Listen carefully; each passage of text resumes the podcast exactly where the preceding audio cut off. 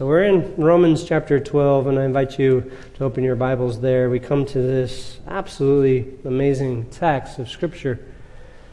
And as I think about this Scripture, particularly Romans 12, 1 through 8, and we're looking at this morning verse 2, and one phrase in verse 2, particularly the phrase, but be transformed by the renewing of your mind. So I think about the power of this section of Scripture, I recognize the, the riches of God's grace in here. What I believe that Paul does in these opening verses, and 1 through 8, is sets the tone for the final five chapters. That everything we struggle with, every challenge that we face, comes back to these verses and one area or more that we resist. We struggle because we struggle to apply one of the or more of these principles that are laid out in these verses, so they are immensely practical to us. And if you thought, well, it was so, I didn't know what to do to apply Israel and the church, well, you'll get plenty of application now as we work through this section of Scripture. And what stood out to me was an illustration that came in the news over the last couple of weeks. And maybe you've seen the article of a pastor who recently took his own life. A mayor in a small town in Alabama, a pastor, took his own life because of his hidden life was brought to the surface. A life that he had lived for many years uh, anonymously, a life that was a, a fantasy in his mind a life that he had imagined that no one would ever discover, and he lived in that imagination for many years. He had imagined that there was a particular businesswoman in the area, that he would go and take her life and assume her identity.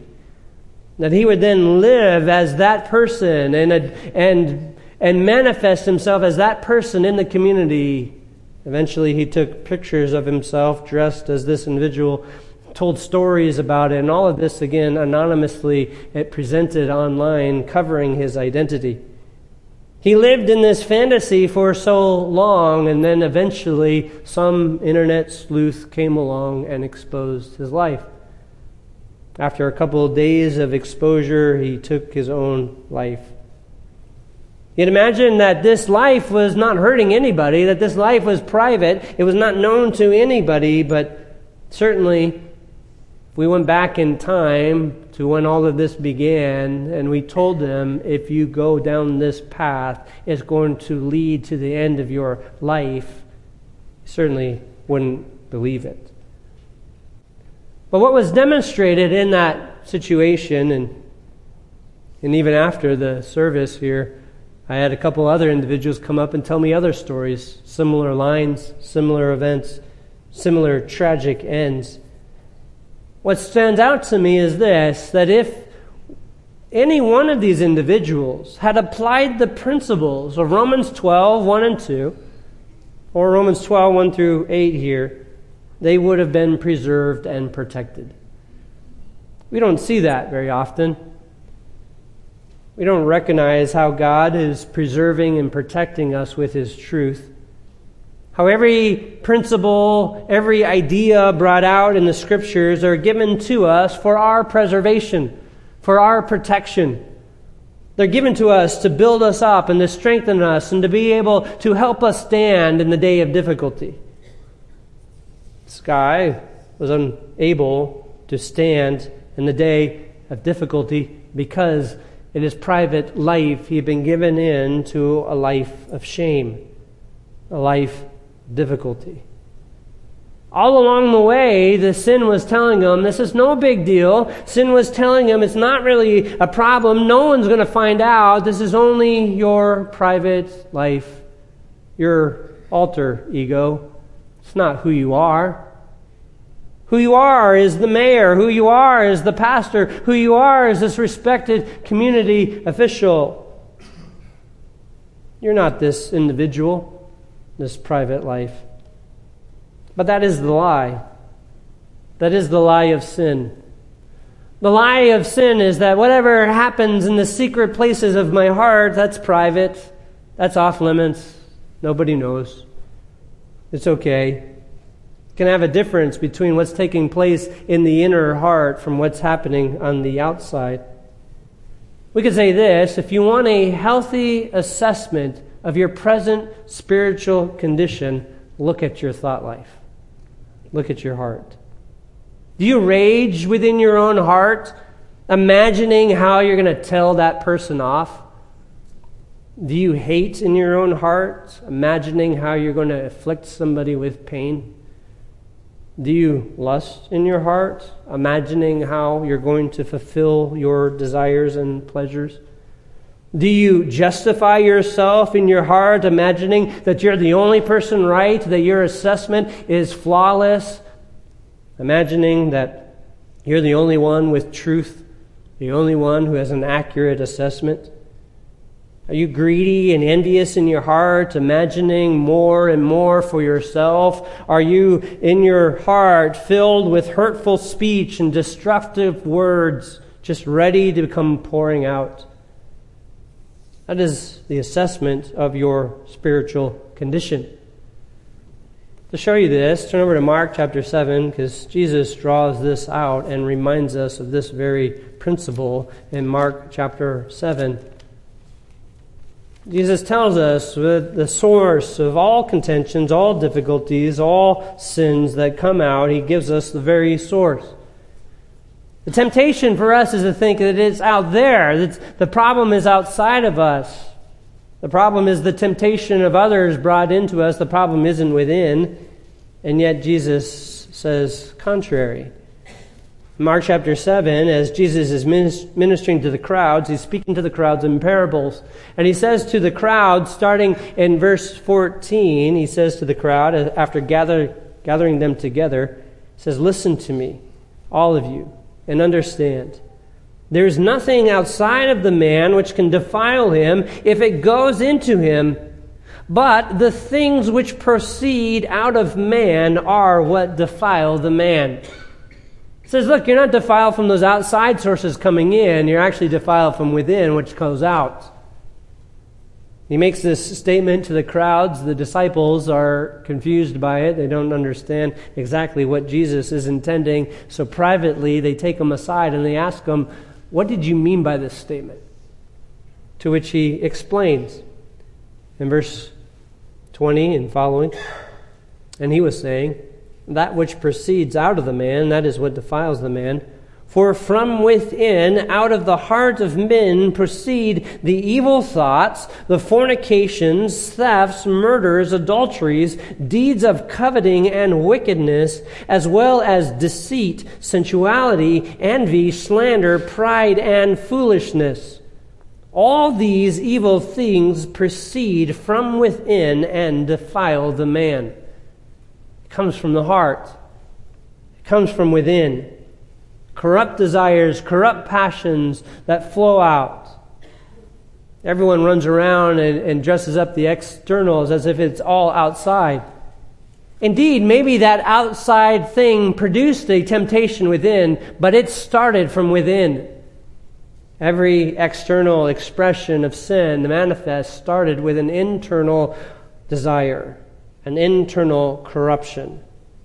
And again, let's look at all the things that Jesus listed there thefts, adulteries, fornications, deeds of coveting and wickedness, sensuality, pride, etc. All of it starting from within. So Jesus makes us aware of the source of all of this. Turn back to Romans chapter 12 then from within the struggle comes.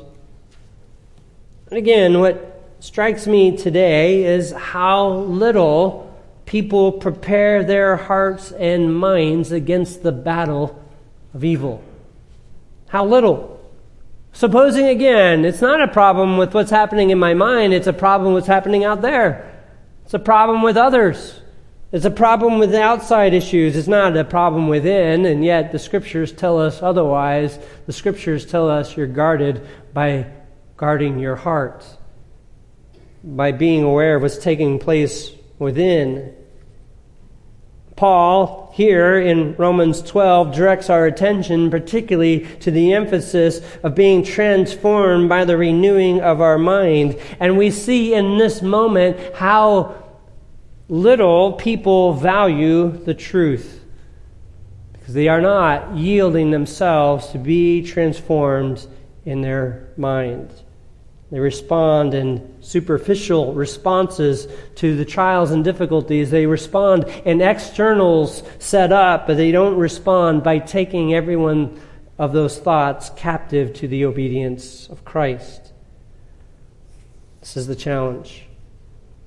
And what Paul lays out here, as I've been pointing out to you, are the marks of godliness the marks of the effects of the gospel in the lives of people. Somebody was asked, uh, how would I know that somebody has embraced the Lord Jesus Christ, that they have professed faith, and that is a genuine profession of faith? I would say it has these marks that are presented in this section of Scripture.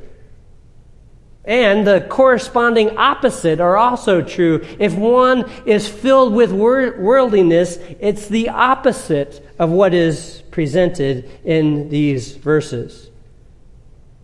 You see, we have the tendency, if we're living in worldliness, we have the tendency to do this.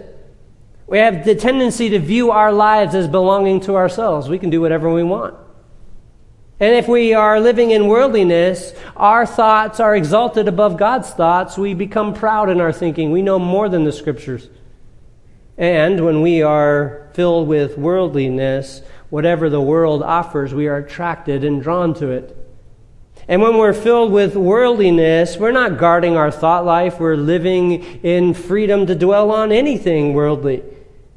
And most certainly, when we're living in worldliness, we are ashamed of godliness, ashamed of the, ashamed of the things of God.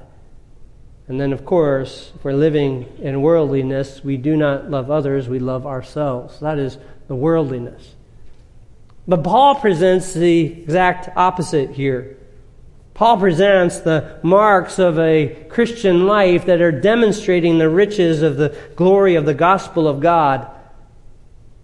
And I kept thinking in these principles before we start unmasking each of the principles. I kept thinking to myself in this if that town pastor had meditated on the riches of the gospel here, he would have been protected from these things.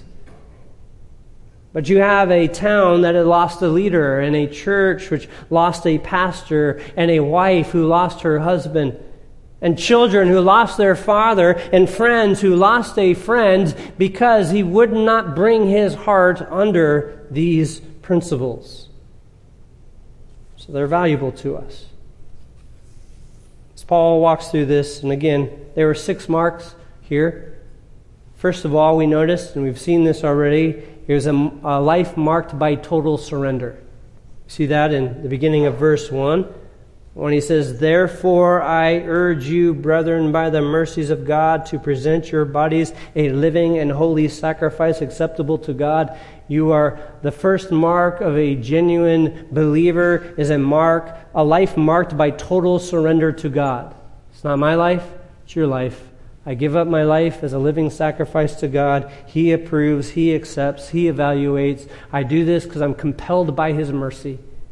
Because He withholds His judgment, because He withholds His wrath, because He gives us newness of life, we give ourselves freely, entirely to Him as a life of gratitude for what He has delivered us from through Christ.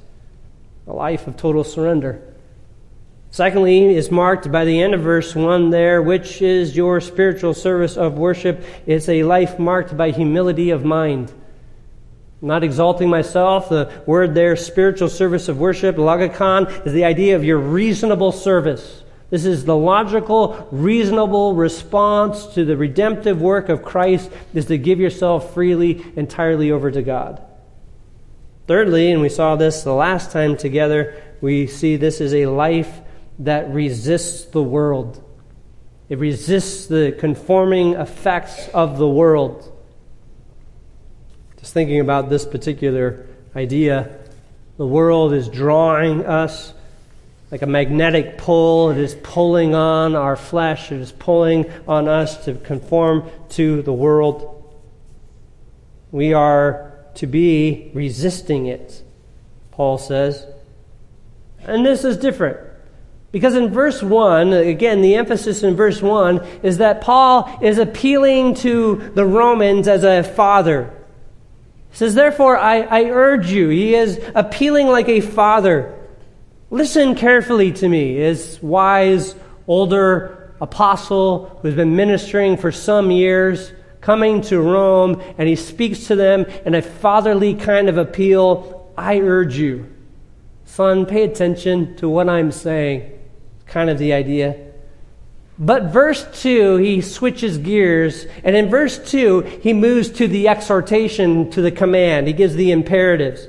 Do not be conformed to this world. This is the severe kind of parental warning. Do not do it. Do not give, do, be, do not be conformed. And then the corresponding positive command, but be transformed. This is now the direct apostolic command. And I want to put on your conscience this truth, this idea. If your life is given over to worldliness, you are in direct disobedience. How would you say that? Well, because verse 2 is an imperative. Do not be conformed to this world. To be conformed to this world, then, is a direct disobedience to the Apostle Paul, influenced by and moved by the Holy Spirit, speaking God's very message to the church. It's disobedience, it's rebellion, it's hostility towards God, it is faithlessness, it is rejection of the truth. And he continues on this, and, and he continues to press us and warn us of the particular dangers of worldliness. Do not be conformed to this world. Do not let it force you into its mold, into its identity. So many reasons why. I mean, certainly, when I look around at the world, the world hides its bitterness and wrath. Just so it's just right there under the surface. You could see their bitterness and wrath. Just one, one careless word, and all of a sudden it sets them off. One look, and all of a sudden they are responding accordingly. They hide their bitterness and wrath just under the surface. They hide their anger. The world hides its selfishness, it hides its hate, hides its intolerance, it hides its misery it hides its guilt and shame. All the while, they have no peace, no joy, no love, no compassion, no stability of life because they are living in opposition to God. That is the warning, and Paul is saying, do not be conformed to this world.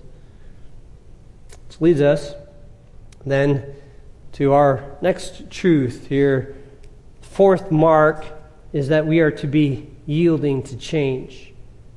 We are to yield to change. Notice, as he said, Romans 12, 2, be, be, but be transformed by the renewing of your mind.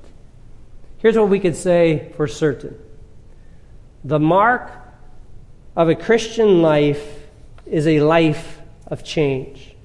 When you embrace the gospel, when you embrace the good news of God, when you embrace the message of Jesus Christ having laid down his life on your behalf, what you have embraced is a message of transformation.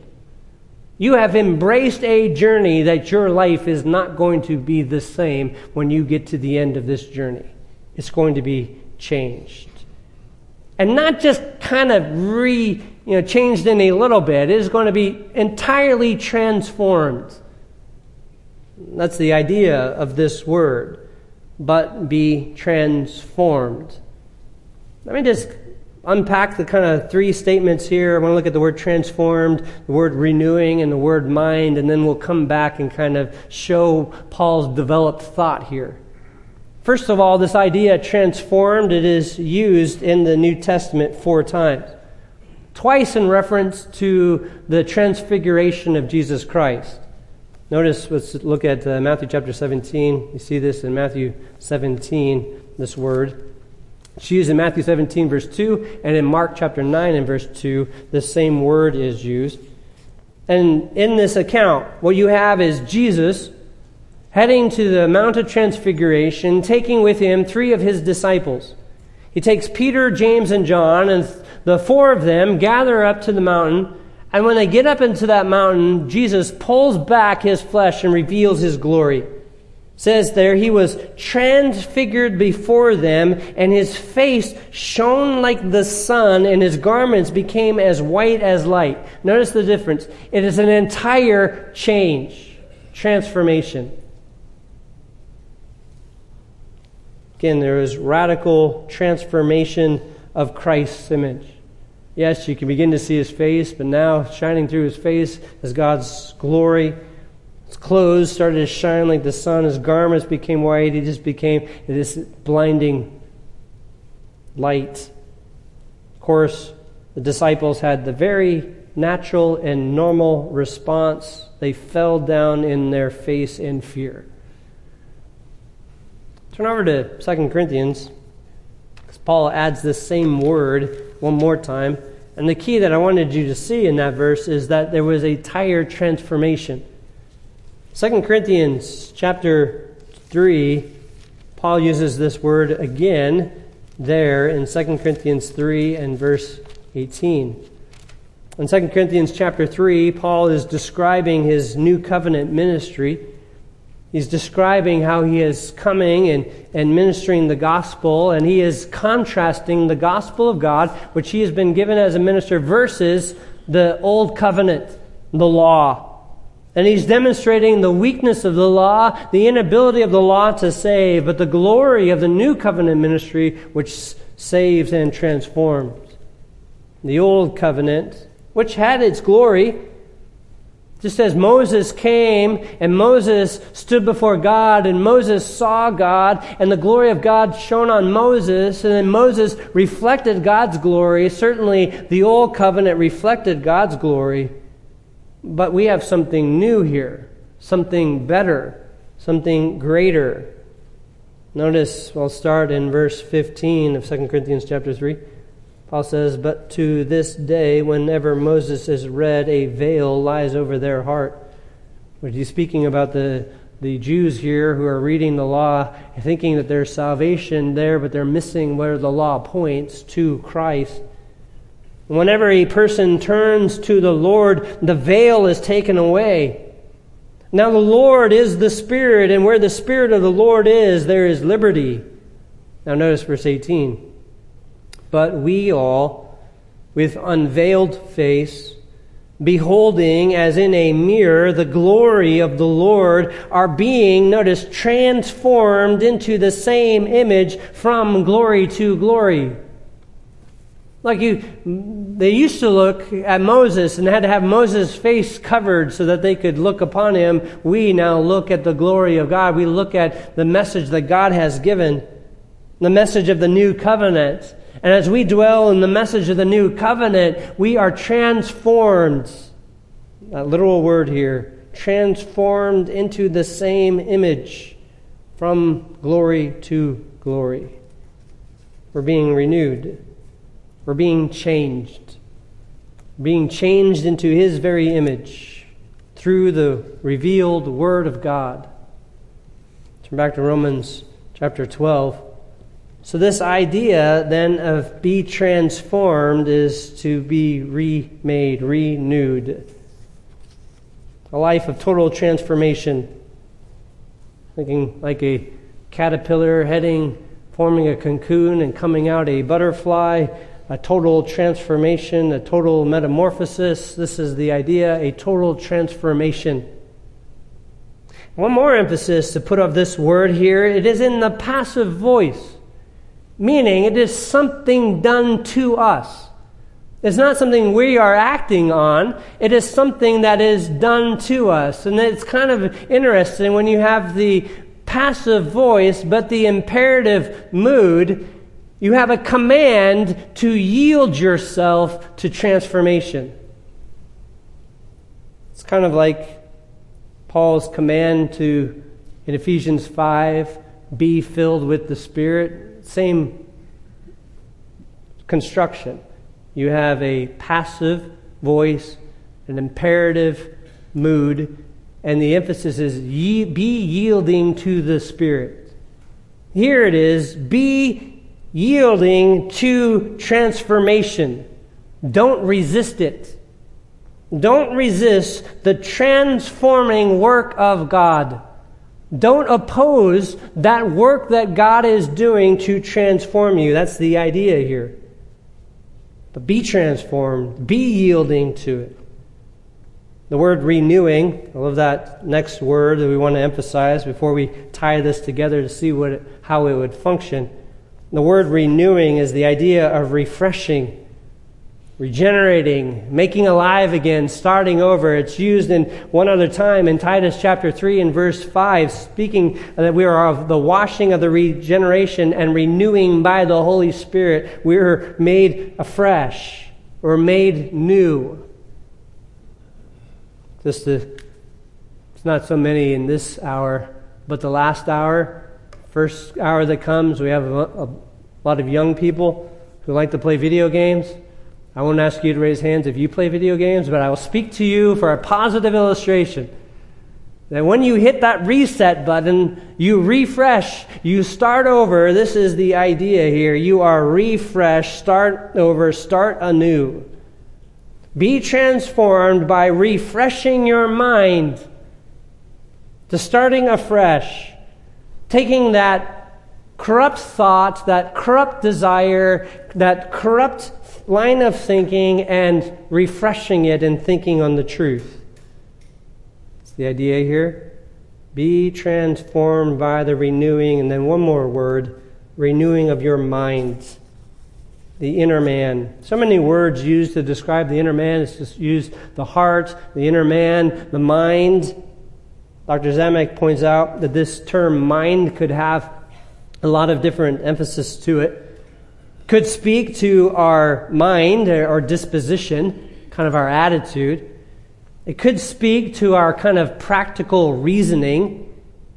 That's used in 1 Corinthians chapter 1 and verse 10. We are to have the same mind and judgment with one another. We're to practically think along the same lines. It could mean understanding, that is what you know and comprehend. It could also mean your thoughts or judgments or resolution. A lot of different ways that this word mind is used here. And I think it is, again, it's our reasoning and understanding and convictions. Be transformed in the renewing of your reasoning and understanding and convictions. Be transformed. Now let's tie this together. What is Paul saying? He's saying this You take your inner man with your inner thoughts and desires and refresh them with the truth and be conformed into God's image. How do I know he's saying that? Well, let me show you Paul's expositing of his own ideas. Turn over to the book of Colossians, and we'll show you this. As this theme comes out in Paul's writings. Well, as you're flipping, actually stop in Ephesians 4. Stop in Ephesians 4. This is all bonus. First hour didn't get this, but you're my favorite hour, so I'm going to give it to you. Ephesians chapter 4. They're all going to listen to the MP3 and they're going to say, hey, wait. Okay, here we are. Ephesians 4 and verse 17. Notice what Paul says. He says in 417, So I say, and affirm together with the Lord that you walk no longer just as the Gentiles also walk in the futility of their minds. Notice, being darkened in their understanding, excluded from the life of God because of the ignorance that is in them, because of the hardness of their heart. And they, having become callous, have given themselves over to sensuality and for practice of every kind of impurity with greediness. But you did not learn Christ in this way. If indeed you have heard him and have been taught in him, just as truth is in Jesus. Let's stop right there for a second. Notice what he contrasts. He says, Here's what the former manner of life was.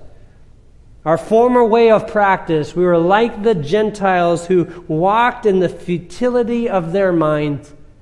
They walked in a darkened understanding. They walked in a corruption of the heart. They walked in rebellion, but that's not who we are. We didn't learn Christ in that way. Notice verse 22 that in reference to your former manner of life, you laid aside the old self, which is being corrupted in accordance with the lusts of deceit, and you have, notice, verse 23, you that you be renewed in the spirit of your mind and put on the new self, which is in the likeness of God. This is a theme of the Apostle Paul for spiritual strength. You want spiritual strength and vitality? Then stop living as you were in your former manner of life, like the Gentiles, in corrupt thinking and corrupt desires. Start living in newness of life and renew your minds. Give your mind over to the things of God. Continue now over to Colossians chapter 2. Colossians 2 is quite powerful in the demonstration here. Because in Colossians 2, the whole setting of the book of Colossians is that you had a young pastor by the name of Epaphras who was ministering to this church, Epaphras, who likely could have been a early convert of Paul's ministry in Ephesus.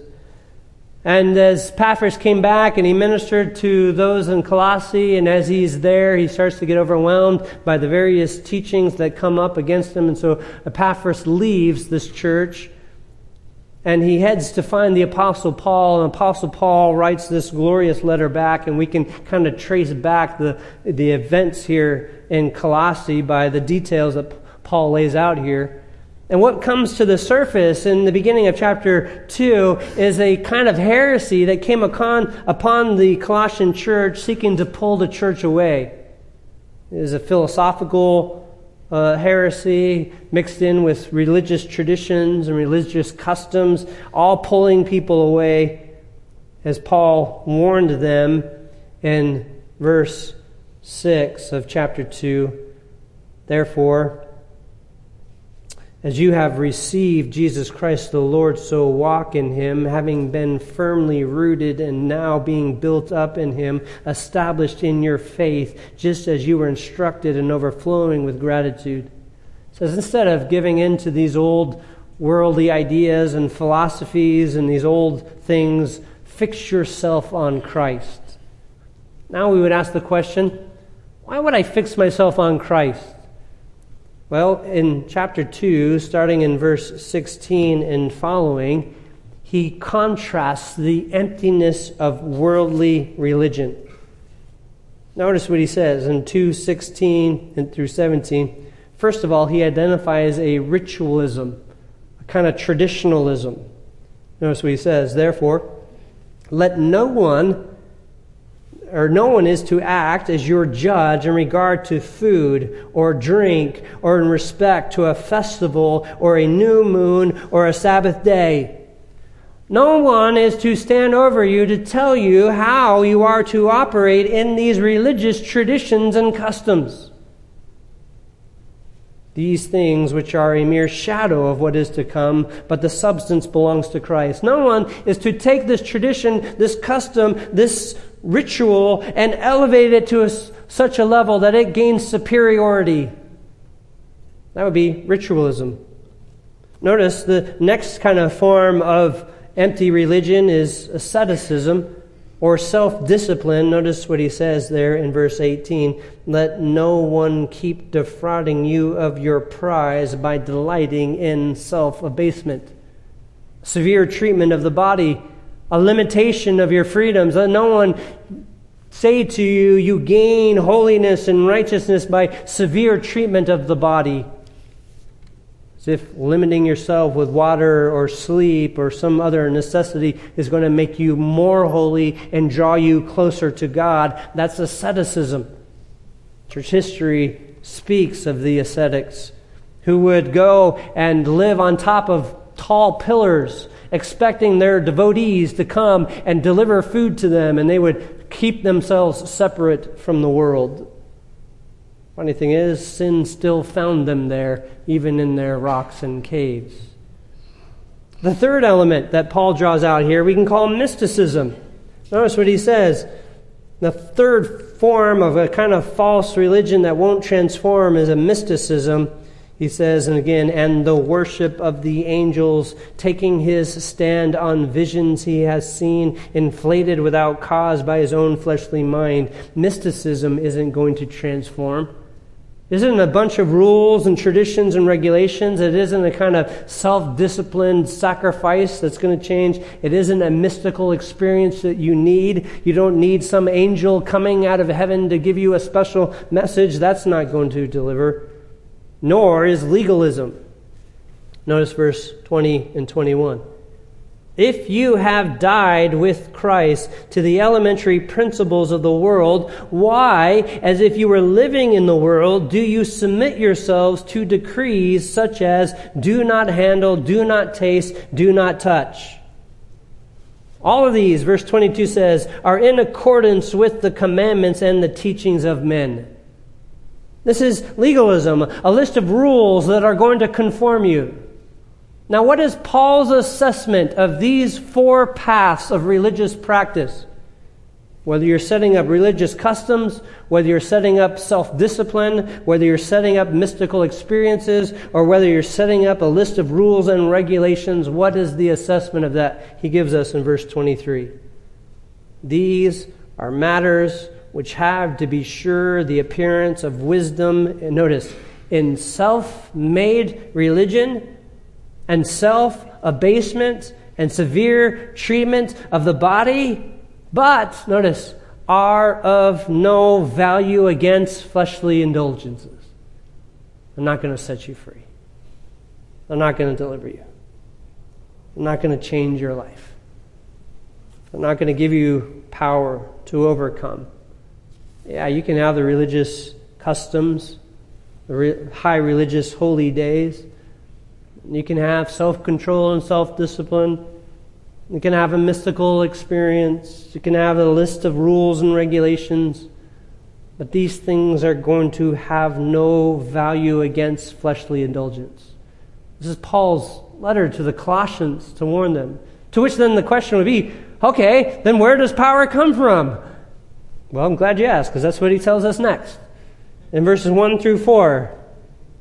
And literally, the translation would be Since then, since you have been raised up with Christ, Paul isn't questioning the work of the gospel in the life of the Colossians. He knows what God's done in their life. Go back to chapter 1, you see it, how they've been delivered. He's saying, Since you have been raised up with Christ, notice, keep seeking the things above where Christ is seated, seated at the right hand of God. Notice verse 2 set your mind on the things above. You want deliverance?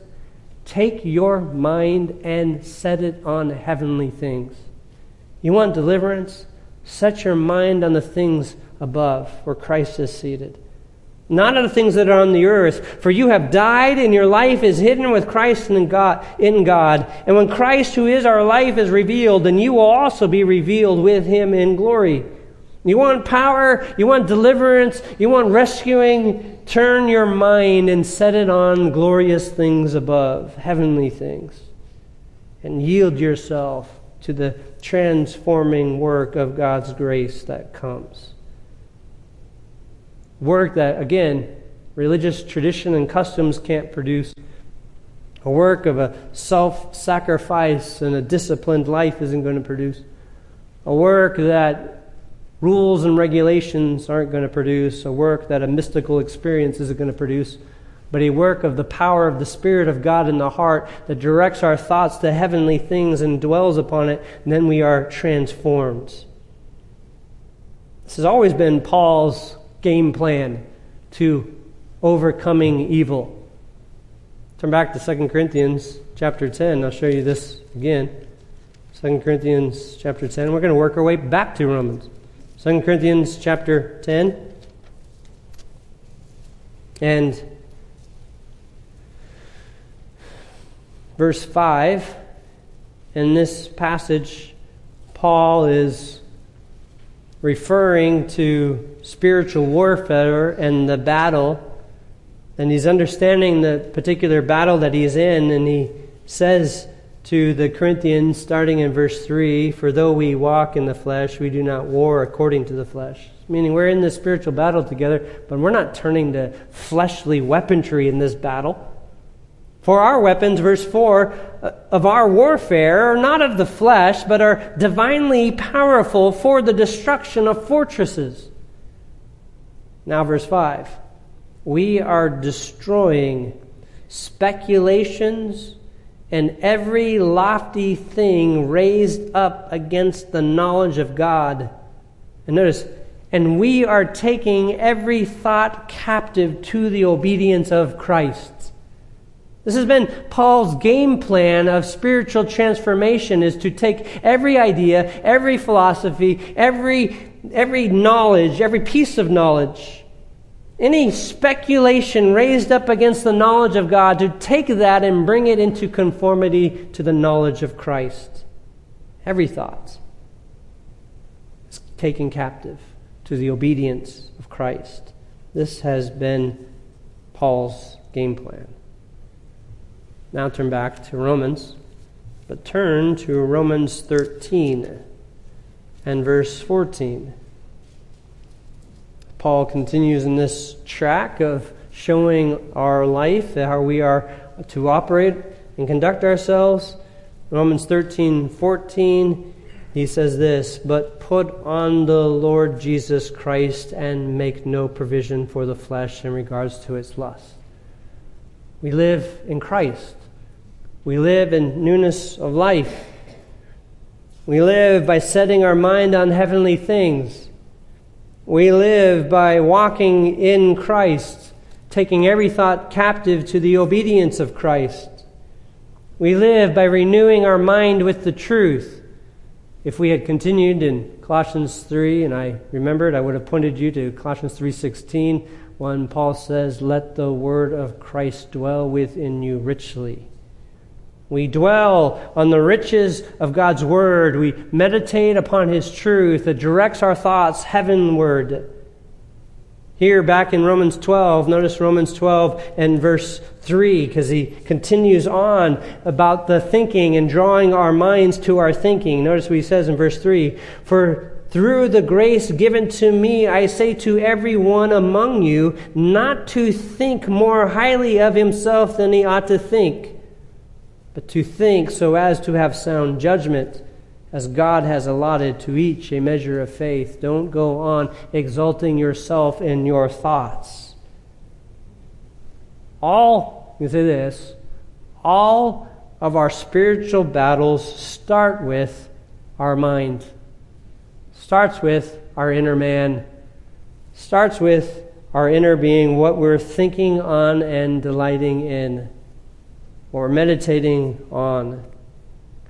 Transformation, the power for transformation, starts with taking the mind captive and taking every thought captive and directing it to the obedience of Christ. This is why Paul told the Philippians this. You can just listen. Philippians 4 and verse 8. That's what he says to the Philippians. Brethren, whatever is true, whatever is honorable, whatever is right, whatever is pure, whatever is lovely, whatever is of good repute, if there is any excellence, if there is anything worthy of praise. And then this phrase, let your mind dwell on these things. This has always been Paul's spiritual battle plan. Take your thoughts and dwell on the things of God. Let your mind wander in the things that bring God glory. Let your mind wander in the things that are above, the heavenly things that have been revealed to us through the riches of God's grace, the anticipation of His glory to come, the riches of His mercy and kindness, the things that are honorable and right, pure and lovely. Dwell here, and the power of our Christian life comes. And back to our passage here in Romans 12, and verse 2. When our mind is dwelling on those heavenly things, it has a transforming effect. It changes us. You cannot help but be changed by it. That's why we are yielding ourselves to the transforming work of a renewed mind. A mind dwelling in the truth begins to conform us. Now, let me conclude with a couple evaluations for us. First, the negative. How would I know if I'm resisting this? What would it look like? What would it look like in my life if I'm resisting change? I'm resisting this renewing. Well, six evidences I can give you. First is this the first evidence that you are resisting the transforming effect of the renewing your mind is that there is one, no transformation. There's no change. And now you can look at your life and say, okay, why isn't there change? If I've gone a long time and there's no change, what happened? Is it because I'm not hearing the truth? That could be the fact. You're just not sitting under a ministry where the truth is given to you. Or you're resisting that truth. You're not taking your mind captive to think according to that truth. And the first evident effect is a lack of transformation. We are being changed from glory to glory, Paul said to the Corinthians. We are being renewed daily in, the, in our mind, as Paul said to the Ephesians. There is change, there's going to be a transformation. Second evidence say, How would I know? If I'm resisting, well, it's evidenced by this. Do you have a desire for the truth? An evidence of one is not renewing their mind is they lack a desire for the truth. 1 Peter chapter 2 in verse 2 says, like newborn babes long for the pure milk of the word. But Peter starts by telling us all the things that we have to put off that hinder that longing. In 1 Peter 2 and verse 1, he says, Therefore, putting aside all malice and all deceit and hypocrisy and envy and slander, these things choke out the desire for the pure milk of the word. So, one of the evidences to fail to renew our minds is that we don't have a hunger for the truth. Thirdly, it would be evident by a combative spirit. The third evidence of one who is resisting the truth is that in their mind is they have a combative spirit. They have a combative disposition or mind that is against the truth. Always arguing for why that truth was not the right interpretation. Uh, that's your idea, not mine. That is your God, not mine. There's constant debate against what is revealed. A combative spirit is one who is failing to renew their mind. Listen, I understand people make exegetical mistakes. I get it. But we can go back to the scriptures and we can find God's intended meaning because God is clear in His Word. Fourthly, how would I know if I'm resisting? It's demonstrated in a lack of love and a lack of humility. No love, no humility. You lack love, you lack humility, there is a failure to renew your mind become proud in your own assessment, proud in your own abilities, you are not being renewed by the truth. You come to the truth, and the truth humbles us, exposes our lives. I mean, again, I work through this passage with you, and I recognize this passage is for me as it is for you. We are all under these truths, needing them.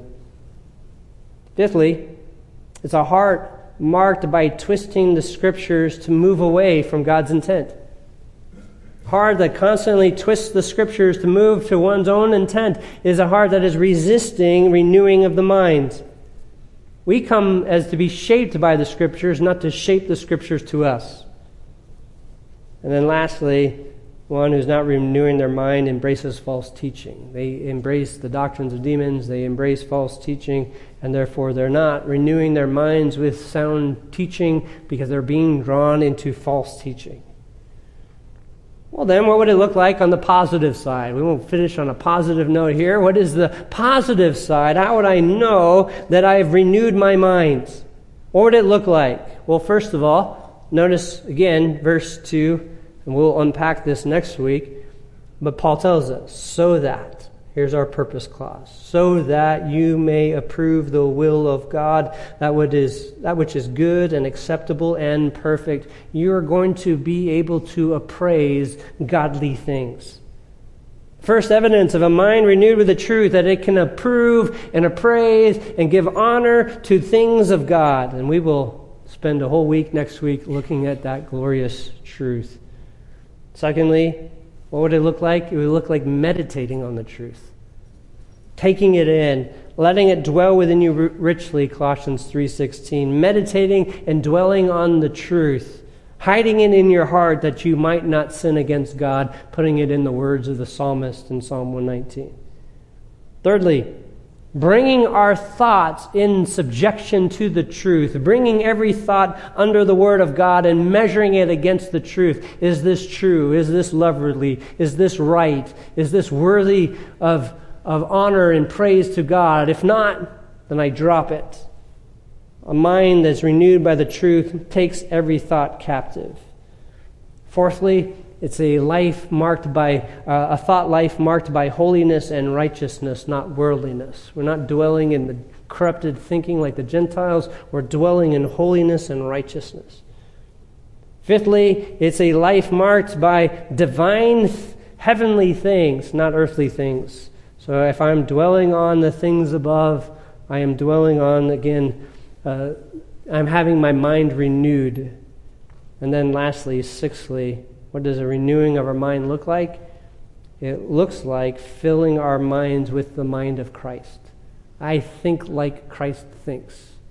Dwells on the things that he dwells on. I couldn't help but think, just walking through this principle here, that pastor who took his own life, facing uh, his private life brought out, because he didn't follow one or more of these principles, he was vulnerable. And Satan certainly used that to cause him to take his own life. God protects us with these truths. These aren't here just simply as uh, words on a page. These are here for our protection, to build us up and to sanctify us. And I'm reminded of the words of Solomon, and Solomon said in Proverbs chapter 4 and verse 23 when speaking to his son. He says to his son, Watch over your heart with all diligence, for from it flows the springs of life. What we've been given here from Paul are those pillars that we can look to that protect our spiritual life. I ask you, church, pay close attention to these things. Let us encourage each other with these things that we may guard one another so that we can help protect one another from the evil days. The last two principles, if you're just taking notes, you're like, what are all six of them? The next is approving godliness, and the last is loving others. Let's go before the Lord in prayer. Father, thank you so much for these truths, for these principles. Indeed, these are words of truth, words of life to us. They build us up, edify us and transform us. They give us spiritual stability. They sanctify us and prepare us for the days of difficulty. They make us wise and know how to minister to others in their day of distress. They calm our fears so we're not reacting, but we're trusting in your good providential directing. These words which you have given to us strengthen our faith and they renew us and they give us hope. We see the peaceful fruit of righteousness bear out in our lives and in our relationships. We see the transforming work of grace that refreshes us each and every day so that we can see love, appreciate love, practice love, and encourage it, demonstrating the rich love towards you and the rich love towards your people, so that in all things we're preserved and pr- protected so even if our earthly life was a life of suffering and difficulty, that we were lacking resources, if we were mistreated in any way, we know the temporary time. And we know certainly we are receiving nothing more than what our Lord has received in his earthly life. that we are cared for by you and protected by you as you move and minister among us. And so our hearts are always rejoicing, always giving you praise, always appreciative and anticipating each and every day the glories to come, the magnificent mercies that you have in store for us. For we, for all of eternity, will be saying to ourselves, We do not deserve any of this. We are appreciative of your rich mercy and love. And so, in the meantime, until that day comes, may the anticipation of that glory to come cause us to reach out, to care for others, to call them to repentance, to stand firm, and to re- represent you in all things so that you receive all glory. Thank you for this study. It's in your name we pray. Amen.